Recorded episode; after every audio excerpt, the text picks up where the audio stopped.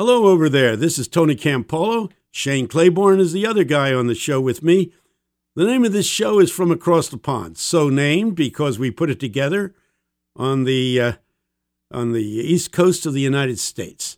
So we send the messages to you in the United Kingdom from over here in the USA. We we put the program together at Cabrini University, which is across the street from Eastern University.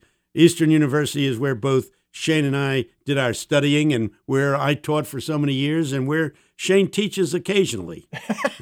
with my with my honorary doctorate. That's right. You do have an don't knock it. A, a no, doctorate's a doctorate. I'm grateful it, for it. It gets you into the movies at lower prices. Yeah. So uh, the truth is, we are here every week at this time to try to talk about Christianity as it relates to the affairs of the day. Um, we really promote red letter Christianity. Uh, this is a movement which we've started over the last five, six years that's calling people to Actually, take. It's two. It's two thousand years old, Tony. Yeah, that's right. That's right. but they only had the red letters in the Bible recently. Yeah, we learned that Ignatius, right? Yeah, yeah great. So, no, the truth a few is, hundred years old. We got the name because if you go to some of the old Bibles here in the United States, this is not true in the United Kingdom quite as much, but here in the United States, most of the old Bibles have the words of Jesus highlighted with red letters. I don't know how many of those Bibles got across the pond to the United Kingdom, but they're all over the place here in the United States. And so we call ourselves red Christians because in those Bibles, the words of Jesus are highlighted in red. And we think it's time to take the words of Jesus seriously. You know, we think that, uh, that uh, communism is radical, that Che Guevara was radical. Well, if you think that's radical, you haven't read what Jesus taught, particularly in the Sermon on the Mount, the fifth, sixth, and seventh chapters of Matthew. Read it. And if that doesn't come out as radical, I don't know what does. And red letter Christianity is about taking the words of Jesus at face value and endeavoring to live them out. And when Jesus said, um, Love your enemies, we make a big point out of that. That means you don't kill them. When Jesus says, Blessed are the merciful, we think that has implications for capital punishment.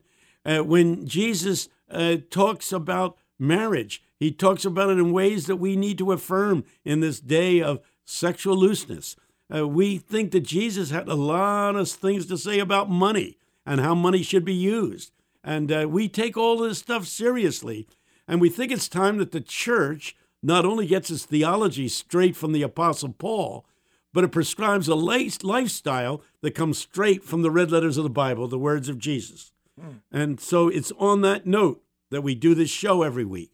You want to know about Red Letter Christianity, go to our website, redletterchristians.org. Redletterchristians.org. There are articles, there are blogs, there's all kinds of stuff on there. And incidentally, the little church that I'm serving in South Philadelphia has just voted to be a red letter church. So churches are saying we want to be red letter churches. Christian organizations are lining up.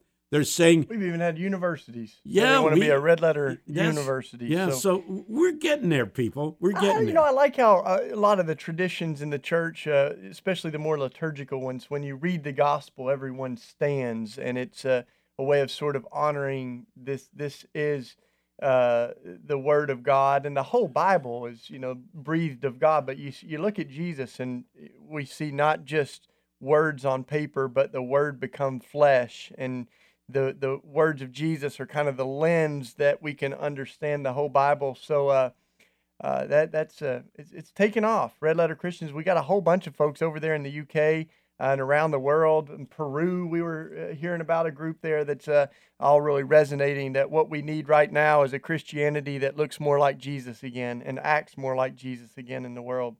Standing up for the reading of the Gospels. Evangelical churches don't do that very much and I now have moved in as an interim pastor of uh, St. John's Baptist Church in South Philadelphia, the center for uh, outreach uh, in the Italian community for years and years and years.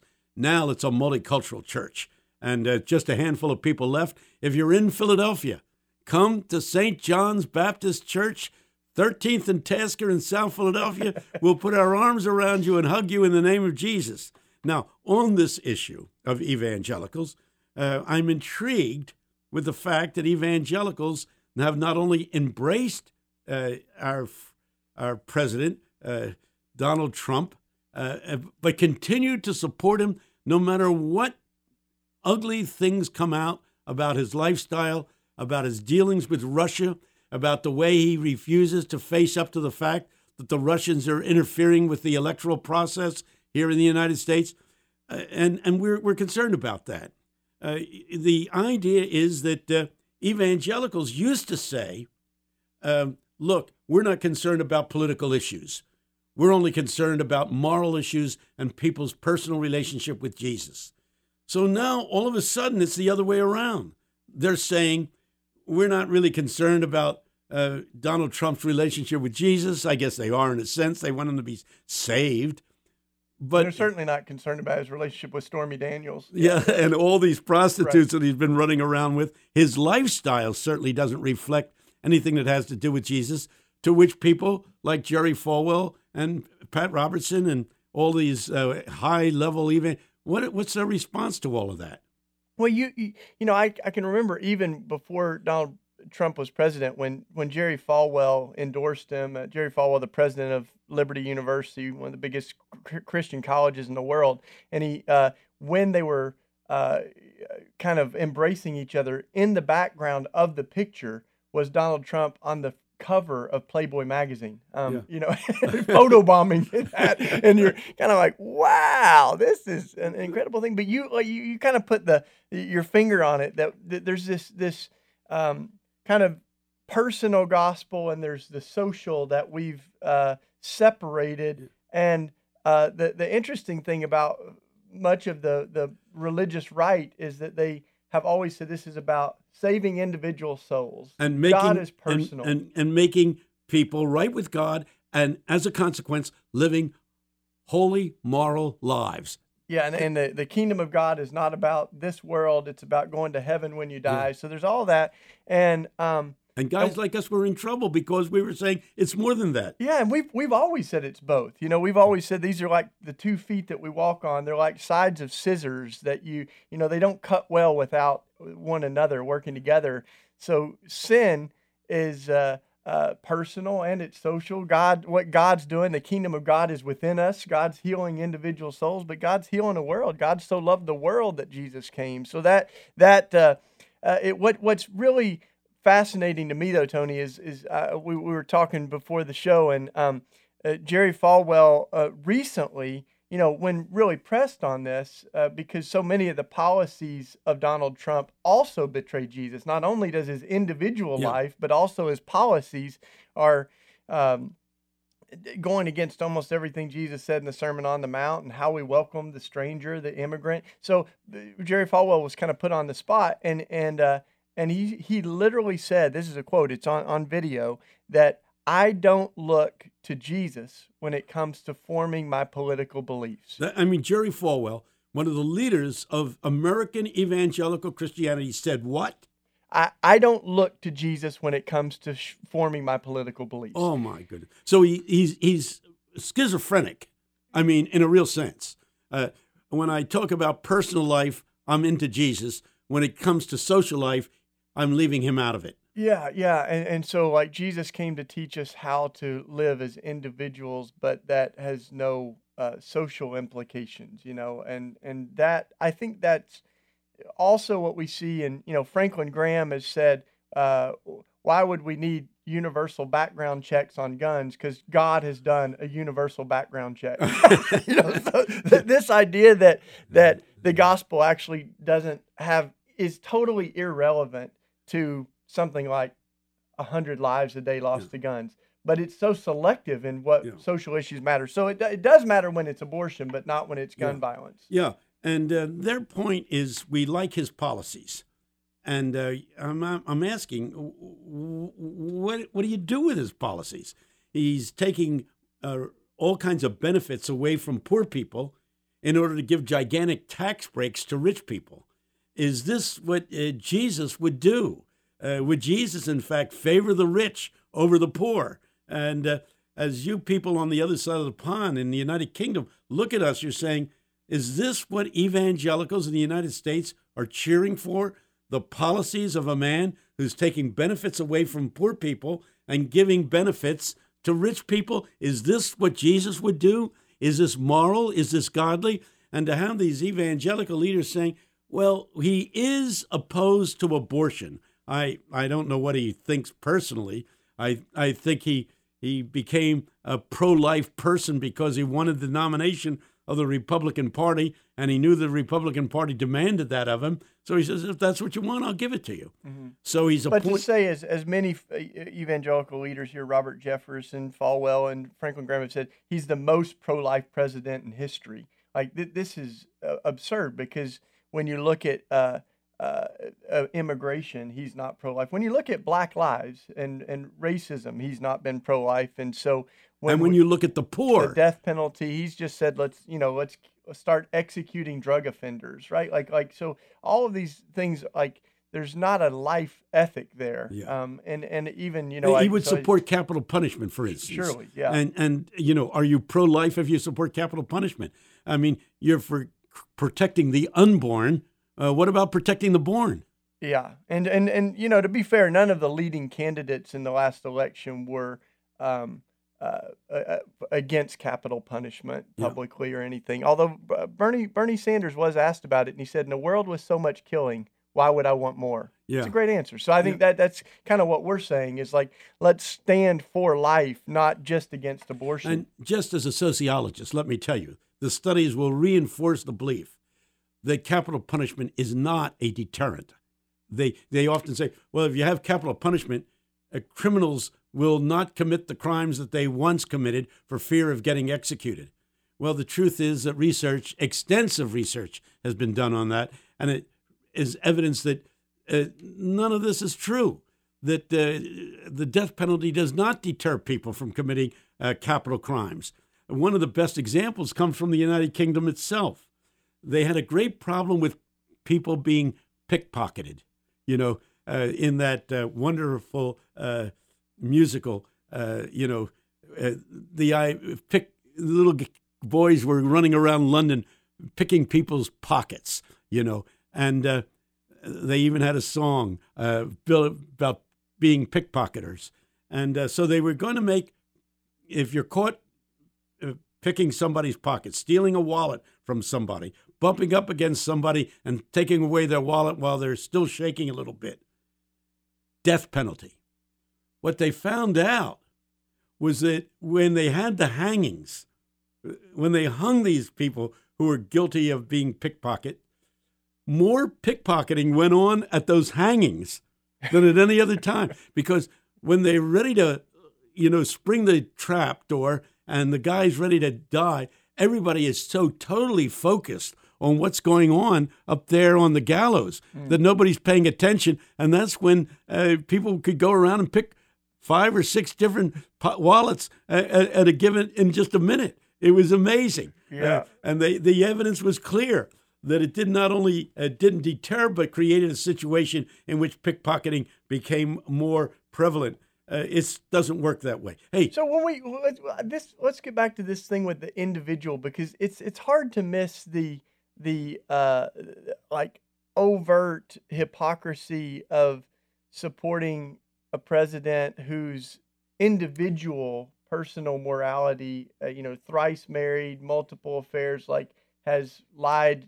It's looking like over eight thousand times. Yeah, you know, is this amazing? Like t- tweets in a way that we would never let our t- kids tweet. You know, uh, um, in fact, I, it was Max Lucado, I think, early on in this that he's a you know wonderful devotional writer in Christianity and evangelical, and he um, he said when our daughters would date someone, we had a very minimalist requirement that the person had to pass a decency test. You yeah. know, it wasn't even like they got to agree on all everything. You know, they don't have we, the bar's not high, but it, it's it's just a decency test. You know, and he was saying, you know, kind of implying that that the president doesn't quite meet that requirement. You know, but yeah. I, I think like the defense of that because what happens is there's a lot of folks that say, well, there's characters in the scripture that do terrible things, like David raped Bathsheba um, and killed her husband.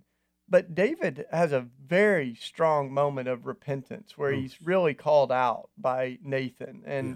repents. And um, what has happened, I think it's the fifty-first Psalm uh, against thee have I sinned, O Lord. Yeah, he goes he, on. You can hear it. You know, voice, I mean, yeah. his whole repentance in the Psalms is painful, weeping David over what he has done and how it has hurt the people of Israel. Uh, there's genuine repentance there. Uh, to and and you know when they asked uh, President Trump, uh, "Do you Right, ever exactly, ask yeah. God for forgiveness?" and he said, "No, I've never asked God for forgiveness, never once." that that's not really how we relate to each other. Yeah, you know, I mean- I mean- but so and Dietrich Bonhoeffer, you know, he talked about cheap grace, which Yeah. is when we give grace without repentance, without any signs of, of change and fidelity to Jesus. So um, I, I think that's really what we're in danger of, and, and perhaps even bigger than Trump is the, the the danger that so many evangelical leaders have forfeited their moral authority and their integrity um, for the sake of defending someone whose both personal life and social policies Yeah. betray Jesus almost every day. Yeah, it's uh, it's very very different. Uh, when uh, when Jimmy Carter became president, he said, "There's one thing I, I, I'm- may fail at a lot of things. One thing I will not fail at. I will never tell you a lie." He said that to the American hmm. people, and nobody can come up with any evidence that Jimmy Carter ever lied to the American people about anything. Hmm. What a contrast from this Jimmy Carter, born again Christian, who continues to teach his Sunday school class in, in Georgia every Sunday, no matter where he is. He flies home so as to teach his Sunday school class. This Sunday school teacher, this guy who never told a lie when he was president, uh, and he's looked down upon. And President Trump says, yeah, it's not only Obama that I don't like. I don't like the last eight or nine presidents. They none of them were as good as I am. Whoa, whoa. I got to tell you this that Jimmy Carter did his best to live out the morality of Jesus on the personal level and on the societal level. So he raised questions about war. Um, you know, when you say, I'm not interested in social policy, well, do you think the Vietnam War was sinful? Do you think the war in Iraq was sinful? Interestingly enough, uh, on the verge of the uh, of the uh, I- Iraq War, uh, when Tony Blair, then Prime Minister of uh, of, of the United Kingdom, uh, allied himself with George Bush, who was President of the United States, in supporting the invasion of Iraq a second time for the second Iraq War. Uh, Clare Short, Mm. who made no profession of being uh, religious, Clare Short said, This is sinful. This is immoral. And uh, said to Tony Blair, If you go ahead and ally yourself with this war, where we're invading this country, and as a result of that war, get this 600,000 Iraqis lost their lives hmm. because there are supposedly weapons of mass destruction, which we now know there were no weapons of mass destruction. She was absolutely right. You're, you're invading a country on a premise that isn't true. Hmm. There are no weapons of mass destruction. We've had study groups in there and could find none. United Nations sends study groups in there, Well, we could did, find and, one. and we did find some weapons. Uh, the Bell helicopters that the U.S. sold to Saddam Hussein Yeah. that he used to gas the Kurds. Yeah, there right? you So go. one of the Iraqis said, "We do have some weapons, maybe not weapons of mass destruction, but we have some weapons that, that you have the receipts for. Yeah, that's so you know we've got a few. yeah, yeah, yeah. We have the rece- receipts for what we gave Saddam Hussein. But the issue was a simple one. Uh, she said, if you pursue getting involved in this war, I'm resigning from the cabinet. Uh, she was Secretary Mm. Right, of yeah. State for International Affairs and said, I cannot hold my head up as I deal Mm. on the international scene if the United Kingdom joins the United States in invading the Iraqi nation on a pretext that isn't true. I just can't go along with that. So there she is, living out the morality of Jesus on the societal level, even though she would make no claim of being a Christian. So, so we should just pause for a minute and and uh, reintroduce ourselves for folks that may have just tuned in. This is Shane Claiborne and Tony Campolo. Uh, our show across the pond is on every week at this time, and you can find out a whole bunch of more information on our website, which is redletterchristians.org. There's a little place there where we have a, a pledge or a covenant uh, where we, we really commit ourselves to red letter Christianity and we kind of outline what that looks like. But one of the key commitments is that we believe God is transforming individuals and that God is transforming our world. Both that and. our gospel is both personal and has political ramifications Amen. world. I'm, So, preach it, yeah. man. Preach So- it. But go there and, and sign up. And well, we're all sustained by folks who pull our money together, pull our prayers together, and and um, you know, this week we've been talking about Donald Trump, but really what's happening in the United States is Trump is not changing evangelical Christianity, but he's revealing it. And what we see from many evangelicals is that um, we're, we're confused about uh, what, what we really stand for, that many white evangelicals uh, are more white than they are evangelical in the traditional sense. And, and, um, and, and, and so our, our uh, concern about Trump is really uh, our concern about Jesus's uh, message in the world. And, and so many of our brothers and sisters are con- conflating Christianity with Trumpism and support for Trump. And um, I think more and more people are seeing that these are like magnets, that when you try to hold Trump and Jesus together, they just, you know, kind of keep uh, pushing each other apart, and you can't reconcile these two things. And you know, one of the big places where uh, we as uh, red letter Christians uh, differ with uh, mainstream uh, white evangelicals is over the issue of immigration, which is big issue here in the United States, as it is a big issue over there in the United Kingdom.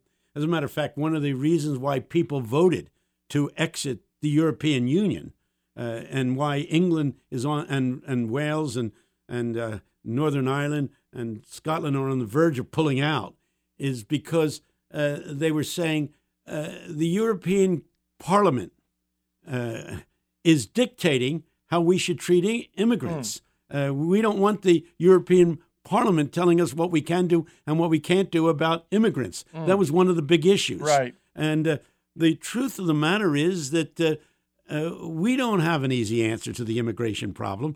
Don't think we're here pontificating with great knowledge and great policy. What we are saying is that we ought to read what the red letters say, namely, uh, on Judgment Day, the nations. Read the 25th chapter of, of, of Matthew. We all know that it refers to individuals helping the poor and the oppressed, but read it carefully. It says, On that day when he shall judge the nations, nations will be judged for their policy.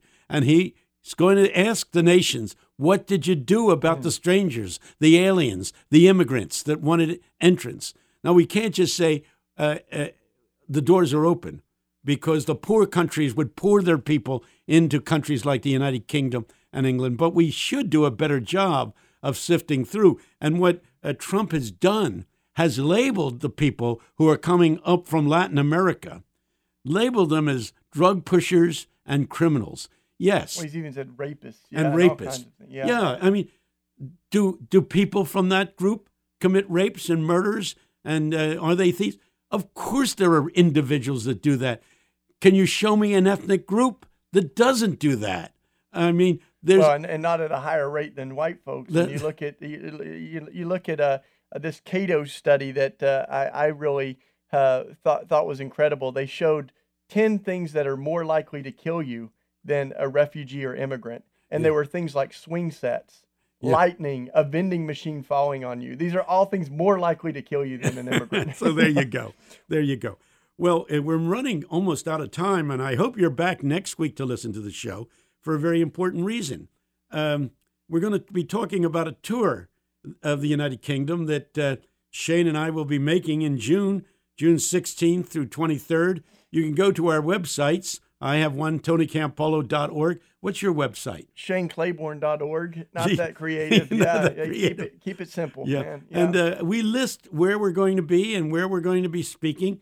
So keep track of us. I'm not sure we have a schedule of where we're going to be in the United States. we're going to be everywhere. Yeah, we're yeah. going all over. Yeah, that's so we right. hope to see you. And for those that are uh, not going to be in the UK, for those of you around the world, you can catch us on social media stuff, and we'll be giving updates. We got some exciting stuff we're going to do. We're going to melt some knives down into a uh, kind of swords to plows uh, thing over there, and we're going to be traveling with Ash Barker and others all over the UK. So keep yeah. track of us on social media, and uh, it's it's always good to to see what's happening in the world because sometimes it can feel like the the bad's overcoming the good. Yeah. But you've told me, Tony, that the wheat and the weeds are all growing together. That's so, what the Bible says, doesn't it? Yeah. You read the parable, and it says, "The wheat and the tares shall grow up together until the harvest." So when you see all the weeds, uh, all the evil in this world, don't get discouraged because not only is evil growing, but so is the kingdom of God as described in the red letters of the Bible. Hallelujah. Thanks for listening.